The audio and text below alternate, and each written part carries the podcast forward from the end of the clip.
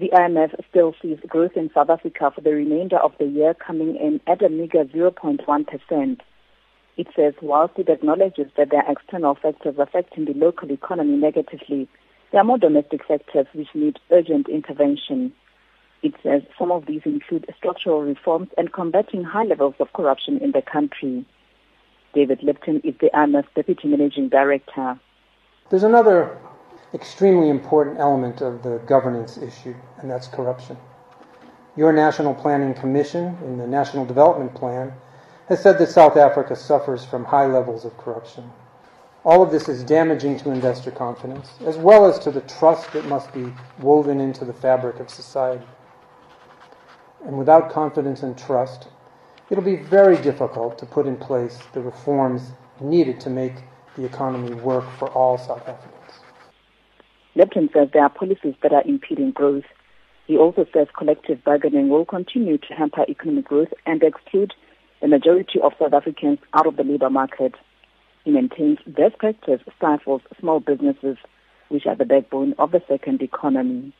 The present approach serves pretty well the interests of both established businesses and employed workers, but wage agreements uh, using the process of extension to bind entire sectors to what has been agreed present a huge obstacle to small and medium enterprises, which in other countries typically employ the most people and uh, create the most jobs. In reality, these agreements keep low skilled workers out of the workforce, and the unemployed really don't have a say. The IMF is also concerned about the lack of adherence to government principles in different state owned entities. It says most of them are plagued by poor management inefficiencies as well as poor balance sheets. Support for money losing companies is a growing drain on government coffers. Moreover, the private sector is unable to enter key sectors where they're dominated by state owned enterprises.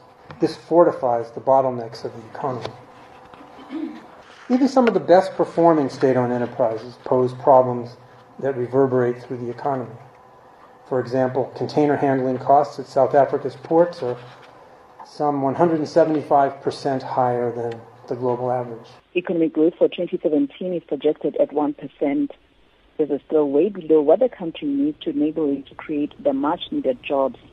The IMF has called on South Africa to put in place structural reforms that will push growth higher. I'm Morafe Tabane in Johannesburg.